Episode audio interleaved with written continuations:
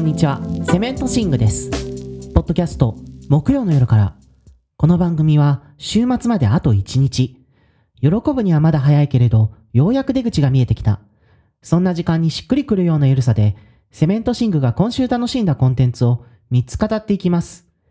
気負わず気軽に生活の隙間に寄り添うような内容を目指す番組です。はい、えー、第67回始まりました。皆様、この1週間いかがお過ごしでしたでしょうか？僕はですね、先週はこのポッドキャストを休んで、北九州国際映画祭に行ってきました。もともとね、北九州はですね、いろんな映画のロケ地とかに使われていて、映画撮影のですね、誘致に非常に積極的な街だったりするんですけれども、そこがですね、満を持して今回国際映画祭を始めるということでですね、ああ、そうなんだと思って行ってきたんですけど、まずね、この映画祭に行くにあたって2つ目的があって、1つはですね、去年のですね、3月に亡くなられた青山真司監督、彼のですね、追悼上映に行くことでした。青山真司監督はですね、蓮見茂彦の薫陶を受け、黒沢清とも非常に近い関係で、95年に教科書にないでデビューしてからですね、翌年に初の劇場用長編映画、ヘルプレス。これでですね、本格的にね、監督として世に出てですね。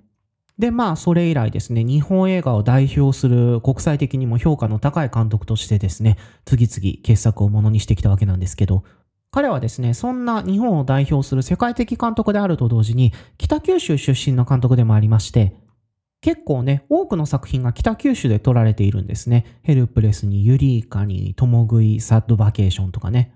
なのでですね、僕もとても好きな監督なんですけれども、青山真司監督が亡くなったというね、結構ショッキングなニュースを知ってですね、追悼のね、上映か企画があるんだったらね、なんか、それは北九州で見たいなと思っていたんですね。ただ、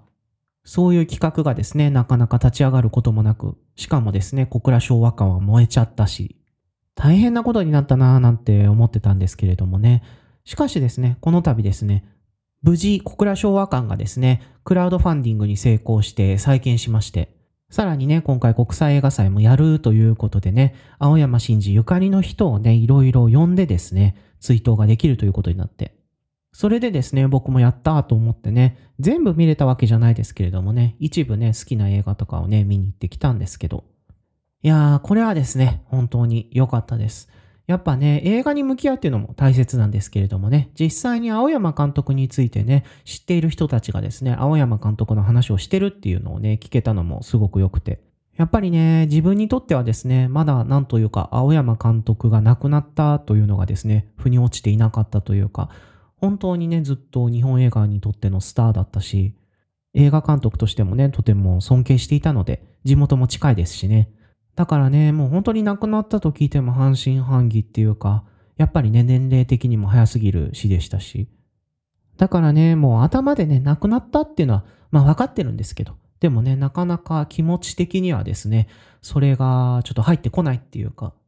まあ僕なんてね、ただの観客に過ぎないんですけれどもね、それでもやっぱり青山真司監督がね、生きて映画を撮り続けてくれているということがね、あ、こんなに大きなことだったんだなというふうに思ってね、その存在の大きさをですね、本当に実感しました。そしてですね、今回ね、いろんな人がね、青山監督、ああだったよね、こうだったよねって話をしてるのを聞いてね、なんだかね、ようやく、ああ、本当になくなっちゃったんだなっていうことがね、感じられてきたっていうかね、素直にね、本当に今までいろんな映画を撮ってくれてありがとうございますという気持ちになりました。なのでね、本当に今回のね、映画祭は僕にとって、まずはね、青山監督の物儀式だったなというふうに思います。そしてね、第2がですね、ここでですね、初めて福岡で上映されたり、初めてね、日本で上映されたりするですね、海外のなかなか上映機会のない貴重な映画を見に行くというものでね、これはですね、東京フィルメックスのですね、プログラムディレクターの神谷さんとか、北九州出身の映画監督、沖浦圭さんとかがですね、関わっていたらしいんですけれども、このね、ラインナップがですね、なかなか良くてですね、世界の映画祭で話題になったやつをですね、いち早く持ってきてくれてたんですね。まさか北九州で見れるとは、というふうに思ってね、いつもそういうのって東京とか京都とか大阪とかでやりますからね。いやー、電車にちょっと乗れば見れる距離でやってくれるなんてと思ってね、すごく嬉しかったです。そしてね、ここでね、見たのがですね、ラドゥ・ジュデ監督のですね、世界の終わりにはあまり期待しないでっていう映画とね、チャン・リュル監督の白桃の光っていう映画で、詳しい感想はですね、ちょっと僕あのツイッターの方に結構詳しく書いたんでそっちを読んでほしいんですけれども、2本ともですね、とっても、とっても面白かったです。なんかね、本当に普段東京まで行かないと見れないようなね、こんな映画をたくさん持ってきてくれてありがとうっていう気持ちに改めてなったし、やっぱりね、話題になった映画が来てくれるっていうのはね、世界とのつながりを実感できるというか、今世界の観客はどういうものを求めているのかなっていうことがすごくね、肌に感じられるものがあって、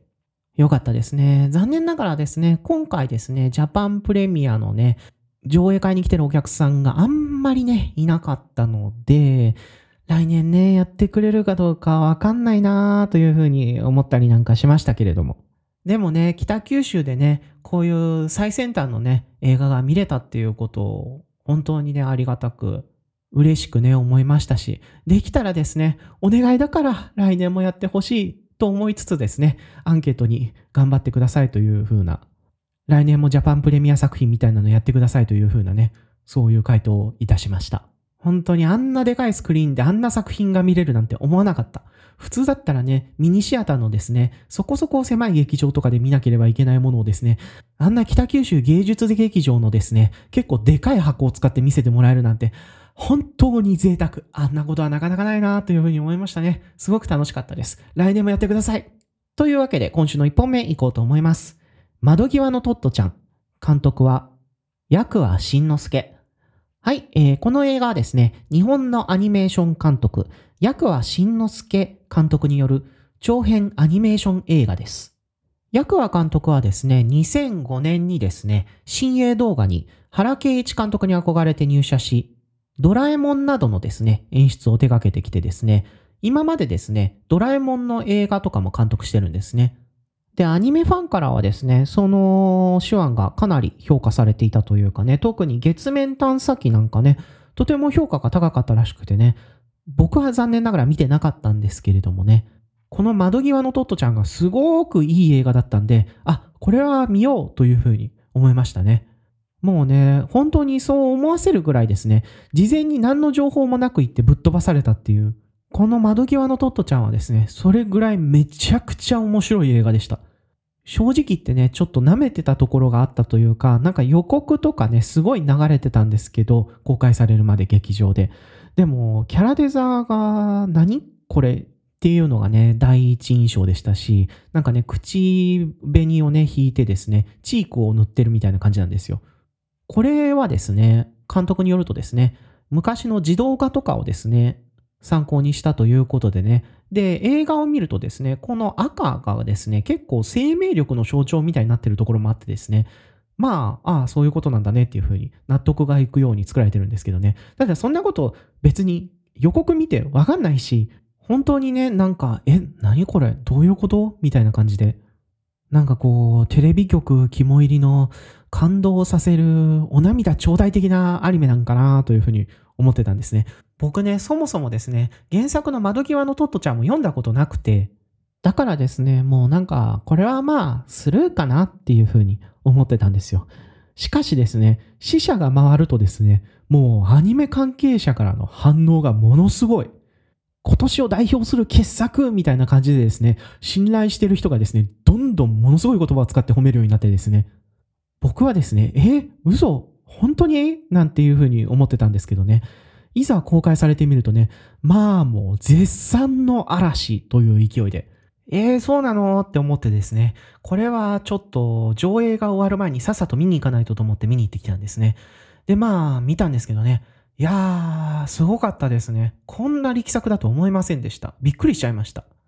内容としてはですね、もう本当に皆さんご存知の通りですね、あの、黒柳徹子、トットちゃんのですね、幼少期が描かれるっていうものなんですけどね。その年代がですね、ちょうど太平洋戦争に突入していって、それが終わる直前ぐらいまで、それがね、描かれるんですね。で、この映画はですね、まず最初にですね、提灯がたくさん登ってるところから始まるんですけど、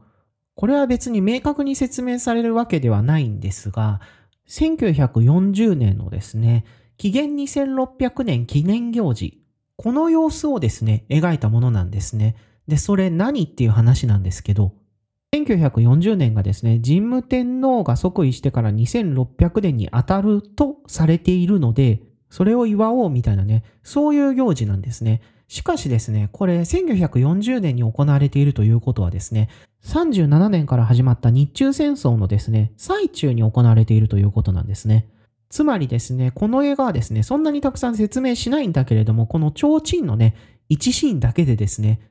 今ね、戦争が起きていて、その中にいるのがトットちゃんなんだっていうことをですね、示しているんですね。もう僕はですね、これを見ててですね、まあ見てるときはね、そのイベントのための提灯だと思ってなくて、また別のね、イベントの歴史的祝賀行事のね、提灯だろうというふうに勘違いしてたんですけど、まあでもどっちにしてもね、ああ、もうこれだけで時代背景の説明として良しとするんだっていうところに衝撃を受けてですね、思わずね、居住まいを正しましたね。これぐらいね、削ったソリッドな演出でやってくるんだな、この映画はと思ってね。で、そこからはですね、まあ、トットちゃんが出てくるんですけれどもね、このね、トットちゃんもですね、非常によく動くんですよね。本当にね、アグレッシブでね、いろいろ関心がいろんなところにね、拡散していくタイプの子供なんで、常にね、なんかいろんなことをしてですね、いろんな話をですね、したりするんですけれどもね、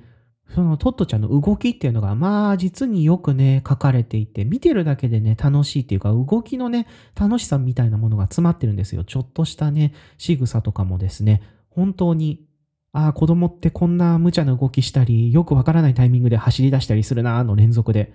そしてそれをね、支えるね、背景もね、えらい密度があってですね、なんかさらーっと水彩画風に描かれているから、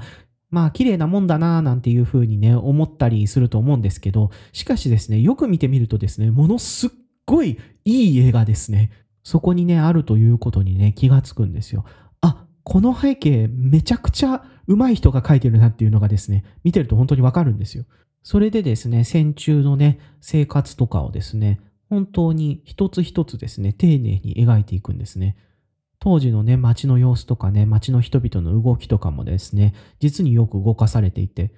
なんていうかね、見ててですね、この絵ちょっとたるんでるなっていう風にね、思うようなシーンが一つも出てこないんですよ。これはね、ちょっと戦慄してしまってですね、え、この感じで最後まで行くの？と思ってみて。そしたらですね、本当にその感じで最後まで行くんですよね。いやー、びっくりしましたね。背景もね、作画もね、演出もですね、常にトップスピードで進んでいくようなね、すごい密度でね、なんというか見てて圧倒されてしまいましたね。そしてね、また、この映画ね、あんまり説明しないっていう風に話しましたけど、とにかくね、この映画ね、引き算がね、うまくて、時代背景とかね、それぞれの人物の思いについてですね、説明的なカットを入れてね、くどくどとですね、いろいろね、これはこうで、あれはああでという風にね、観客に教えてくれたりはしないんですよ。でもですね、見てるとですね、本当にそれがね、よくしみじみと伝わってくるように描かれていてですね、この演出が本当に、なんというか観客を信頼してるなと思ってね、そこにとても感動しましたね。トットちゃんがね、行く学校のね、先生のね、言動とかすごくてね、多分普通の作品だったらね、ここでちょっと一波乱を起こしてですね、ちょっとコミカルにまとめるだろうみたいなね、シーンが途中であるんですけれどもね、そこを、あえて先生に何もやらせないっていう、ここにはね、びっくりしちゃいましたね。ええー、と思ってね、しばらくね、何もないシーンが続くんでね、えー、これどうなるんだと思ったんですけどね、後々振り返ってみるとですね、何もしないという選択をしたことがですね、その先生のですね、価値観をよく示しているということが分かってくるというか、それにね、気づいたときは、うおー、すげえなというふうに思いましたね。何かをね、やらせて、そこからその人のね、キャラクター性というのを説明するんじゃなくて、あえてですね、その人にやらせないこと、その人がしなかったこと、そこからね、観客に考えさせるっていう演出をとってるんですよ。これはね、もう本当に観客を信頼してないとできないことだから、すげえ度胸だなっていうふうにね、思いましたね。このね、絵さえ見れば観客は分かってくれるだろうというふうにですね、思い切ってるんですよ。これはなかなかできることじゃないと思いますね。しかもですね、このアニメ映画ですね、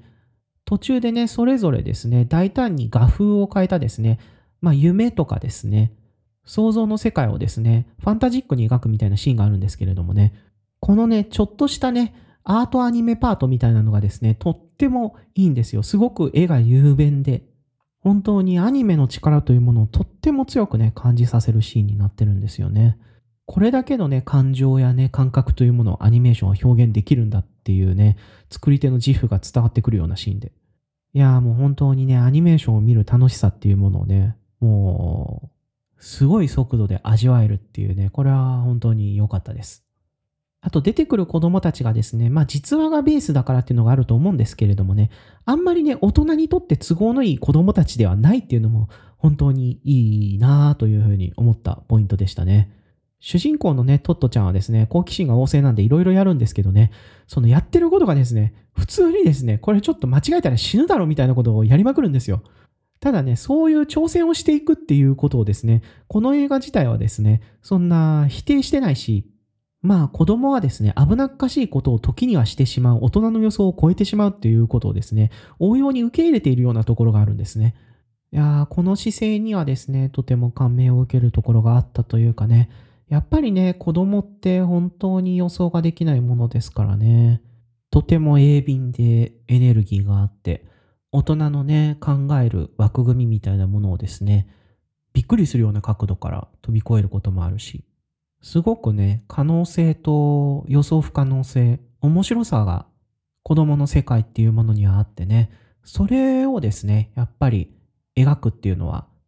突拍子もないものがあるからなかなかね、劇映画の中で表現するのは難しいにしてもですね、すごくね、豊かなものを表現できる可能性を秘めてると思うんですね。まあなんかね、世の中ね、子供を描くっていう時にですね、なんか理想化されたね、像にですね、当てはめてですね、簡単にね、可愛がることのできる存在みたいな感じに収めようとするもんですけどね。でもね、やっぱり子供に向き合って、その世界をですね、その感触をですね、なるべくしっかりと伝えようとするっていうのはそういうことじゃないんだと。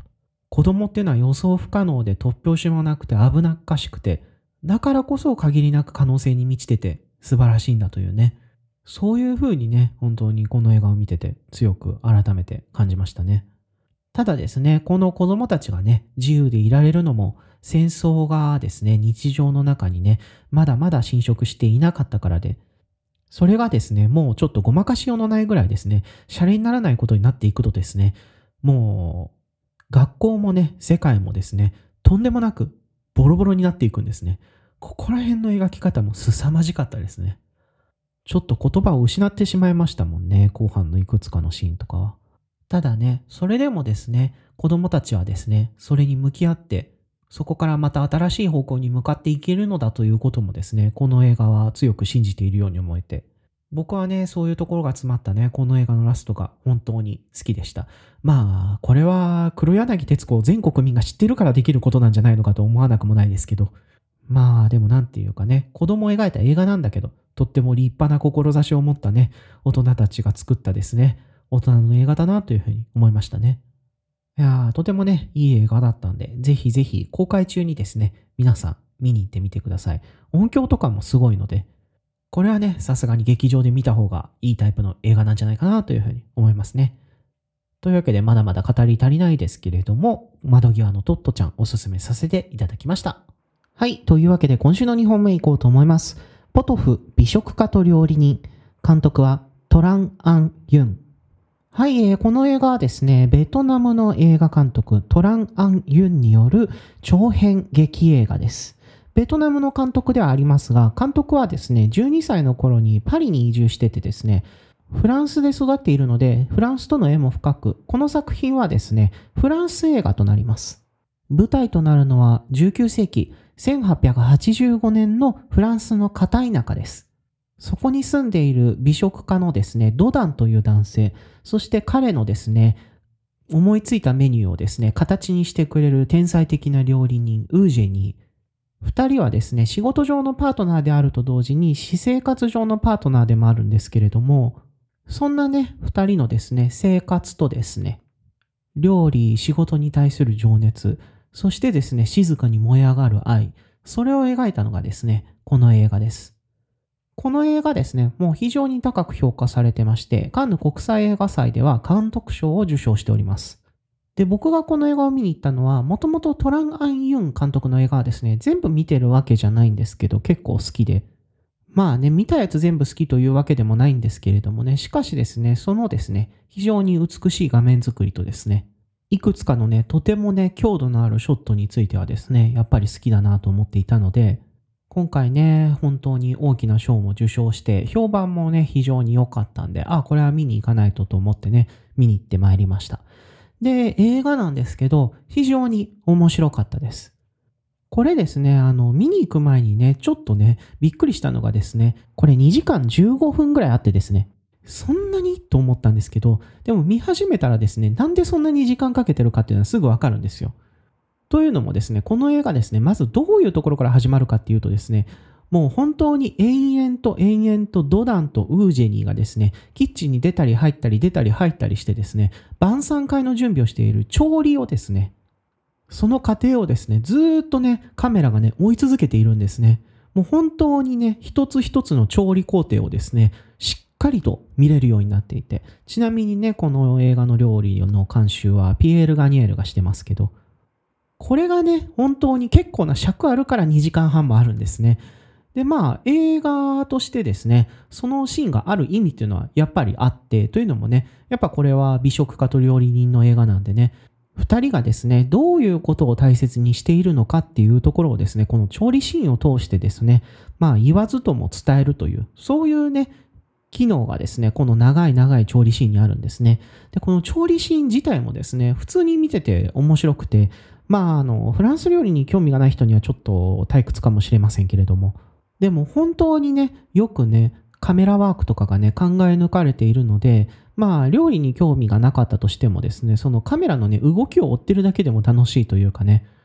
調理というのがですね、本当に大変な労働であるというのがね、わかると同時にですね、一瞬一瞬の決断を通してですね、自分のね、価値判断みたいなものをね、料理を通してですね、表現していくっていう一つの表現行為なんだっていうことがですね、本当にこのシーンを見てるとよくわかるんじゃないかなというふうに思います。そしてですね、この映画ですね、面白いのがですね、そういうね、料理のシーンが非常に長い尺取られてるんですけれどもね、それを通してですね、ドダンとウージェニーというね、二人の人柄みたいなものをですね、示した後にですね、二人のね、ゆっくりとした大人の恋をね、描き始めるところなんですね。この二人はですね、恋愛上のパートナー関係にはあるんですけれども、でも別に結婚はしていなくて、ウージェニーはですね、時代背景にもかかわらず、非常にね、はっきりと自立した女性で、優れたね、料理人であって、引く手あまたっていうこともありますしね、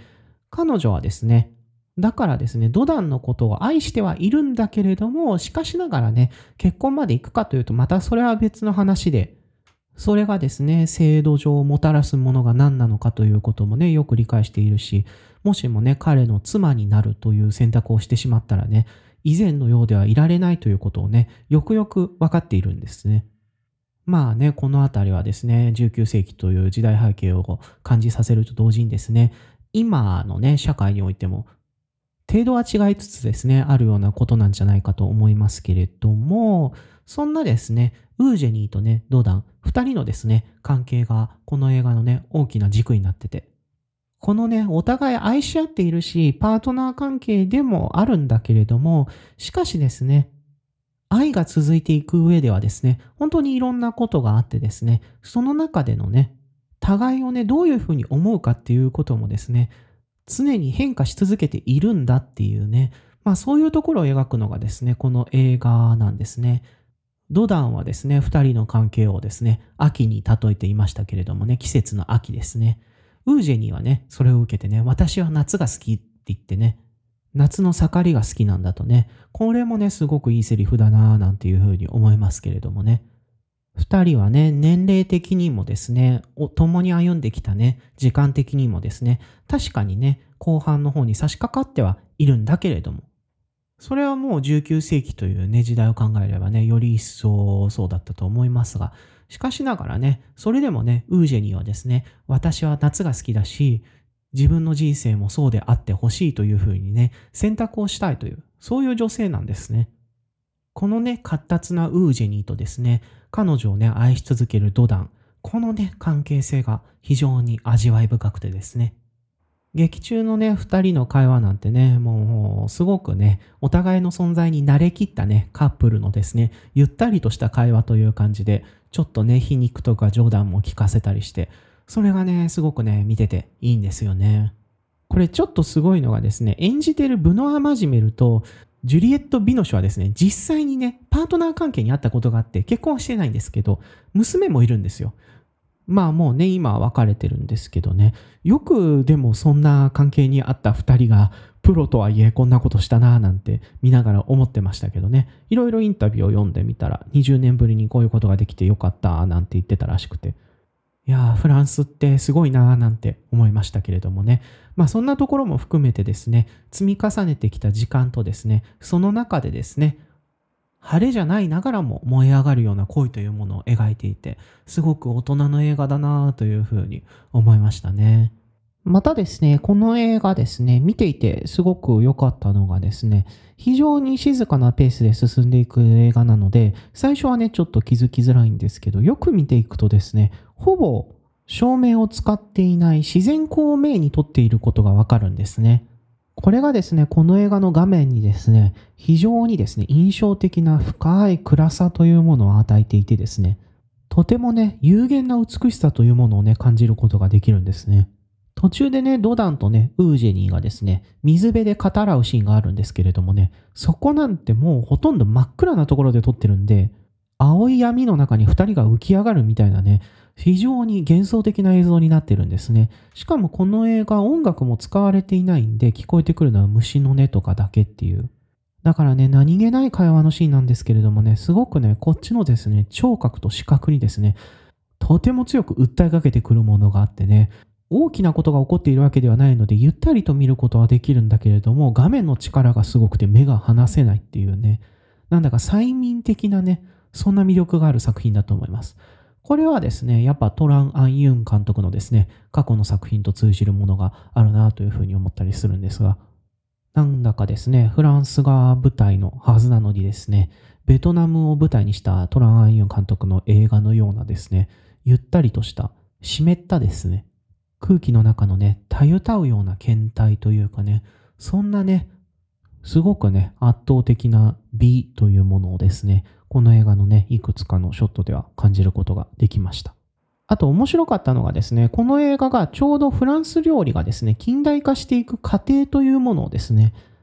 映画の中に取り入れているところで、というのもですね、我々の知っているフランス料理というものがですね、その調理システムを含めて形作られていくのは、ちょうどですね、この映画の舞台となる時代にですね、オーギュスト・エスコフィエというですね、非常に天才的なシェフがいまして、彼がですね、豪華でね、成功で装飾的なね、料理をですね、単純化簡略化して、調理法をですね、体系化することでですね、フランス料理に近代的な合理性というものを導入したんですね。豪華絢爛なね、税を尽くしたじっくりと時間をかけて楽しむメニューからね、美味しさを重視しながらですね、スピーディーなサービスを可能にするですね、近代的なスッキリとしたメニューに。そんなですね、価値観の転換がこの時代には起こっておりまして、劇中でね、ドダンがですね、ひたすら豪華なだけのメニューに辟易するっていうところがあるんですけれどもね、そんなところもですね、この時代のね、変化っていうものをね、具体的な人物のエピソードに落とし込んでいることが感じられてですね、ドダンはですね、豪華絢爛な料理に対してですね、ポトフでですね、自分たちのね、回答としようみたいなことを言うんですけれどもね、そこはですね、この時代におけるですね、価値観の転換をですね、示しているんだとね、まあそんなところもね、知っておくともっと楽しく見れるんじゃないかなと思います。とにかくね、本当に恋愛映画としても面白いですしね、映像も素晴らしいし、お話も味わい深くて、料理もね、とっても美味しそうですし、ぜひね、日常から離れてですね、この映画の世界にですね、自分を没入させてみてほしい。そういうふうに思いますね。というわけで、トラン・アン・ユン監督、ポトフ美食家と料理人おすすめさせていただきました。はい、えー、それではね、今週の BL 行かせてもらおうと思います。モノローグ・オン・ザ・リバー。作者は村上キャンプ。はい、えー、こちらはですね、BL 漫画家のですね、村上キャンプ先生による長編 BL 漫画です。これ一冊で完結しております。舞台となるのはですね、大阪です。主人公はラジオパーソナリティの浜内。彼はですね、大学の頃に付き合っていた先輩、丹町さんっていう人がいたんですけど、浜内はですね、そんな丹町さんのことが大好きだったんですけれどもね、結局振られてしまって、それでね、二人ともね、何年か時間が経って、それぞれね、放送作家、ラジオパーソナリティとしてですね、仕事をしているんですけれどもね、ひょんなことからですね、浜内とですね、丹町さんはですね、一緒に番組をやることになってしまってというのがね、この漫画の内容なんですけど、これね、やっぱ何が面白いってね、本当に村上キャンプ先生らしいですね。とぼけた会話とですね、魅力的なキャラクターだと思いますね。僕ですね、村上キャンプ先生のね、漫画はすごい好きで、もう大体読んでるんですけど、初コミックがですね、バンババーガーっていう漫画で、もうその頃からですね、なんていうか、もう個性大爆発という感じでですね、とにかくキャラクターがね、面白くてですね、次何言うかわからないところがあるっていうか、ちょいちょいですね、小ネタとかも挟んでくるんですけど、一つ一つのですね、ギャグがですね、面白いんですよ。なんかね、うだうだとどうしようもないことを考えたりですね、もう虐待もないですね、横島なね、考えがですね、暴走したりですね、ほのぼのとしたね、日常系ギャグ漫画みたいなね、ノリがあってですね、しかしですね、そういうギャグを展開させつつですね、しっかり BL としてもですね、キャラクターのね、素直になれないいじましさとかね、不器用な可愛らしさとかで引っ張ってくれるところがあってね、ほのぼのギャグ、アホエロコメディ BL みたいなね、なんとも言えない、この作家さん独自のですね、バランスでですね、毎回読ませてくれるんですよ。まあね、すべてがすべてそういうものではなく、かなりね、尖った人間のね、心理の暗い部分に踏み込むような作品もあったりするんですけれども、今回のですね、モノローグ・オン・ザ・リバーは、そういうダーク系のものではなくてですね、ほのぼの系の方でした。いやーもうですね、まあなんということもない話と言ってしまえばそうなんですけれどもね、昔好きだった人と再会してね、まあいろいろもだもだとね、悩んだりみたいなね、そんな話なんですけど。でもね、もう本当にね、それがね、面白いというかですね、とにかくね、丹町さんもですね、浜内もですね、それぞれね、なんかしょうもないところを持った等身大のね、男なんですよね。まあ、等身大というにはちょっと丹町さんの方はね、めんどくさすぎる性格をしているっていうところもあるんですけれどもね、なんかこう、ちょっとね、そんなね、ややどうしようもないところもですね、人間としての愛嬌に見せてくれるようなね、実力があるっていうか、このあたりね、本当に村上キャンプ先生の秀逸なところだなと思うんですけれどもね、それぞれの人のですね、不完全でね、ちょっとうまくいかないようなところをね、描きつつもですね、それをですね、ロマンスを通してですね、優しく肯定してくれるような、そういうね、雰囲気が、この漫画にはあるんです。もうね、なんか、やっぱり失敗とかもするんですけれどもね、その失敗もですね、なんだか可愛らしいというかですね、どこかね、楽観的なムードがね、この作品全体に漂っていてですね、それがね、本当に読んでて癒されるというかね、何度もね、ギャグとかで吹き出してしまうし、同時にですね、二人のね、いい大人なのにもだもだうだうだとした恋愛を見てね、ああ、じれったいでも可愛いなと思わされるというね。いや、本当に素敵な漫画でした。あとね、この漫画ですね、全編もちろん関西弁でね、人物たちが喋るんですけれどもね、そのね、掛け合いのテンポの良さもね、素敵ですね。なんだか。いくつかのシーンではね、ロマンチックなんだけれども、コントを見てるみたいなね、ところもあったりして、ああ、この先生は大阪とお笑いがすごい好きなんだなーっていう風に読んでてね、強く感じましたね。実際にね、大阪に行ったことがある人だとね、ああ、あの辺りかと思えるようなところも結構出てきますし、とにかくね、ほんわかと楽しめる素敵な一冊だなという風に思います。地味にですね、性描写がちょっと濃いめなのもですね、ああ、なんかバカップルだなという風に思ってですね、ほのぼのしましたね。というわけで、村上キャンプ先生のモノローグ・オン・ザ・リバーをおすすめさせていただきました。とても可愛らしい漫画です。村上キャンプ先生のね、他の作品もとっても面白い。僕はですね、私がおじさんになってもとかもね、とっても好きですね。なのでね、ぜひぜひそちらの方もね、これ読んでみて面白いと思ったらですね、チェックしてみてください。はい、えー、第67回聞いてくださってありがとうございました。お便りコーナーにつきましては、ちょっと今年中はですね、休止ということにさせてください。すいません。そしてこのポッドキャストの感想を良ければハッシュタグ木曜の夜からでつぶやいていただけると嬉しいです。よろしくお願いいたします。それでは皆さん、あと一日頑張ってください。セメントシングでした。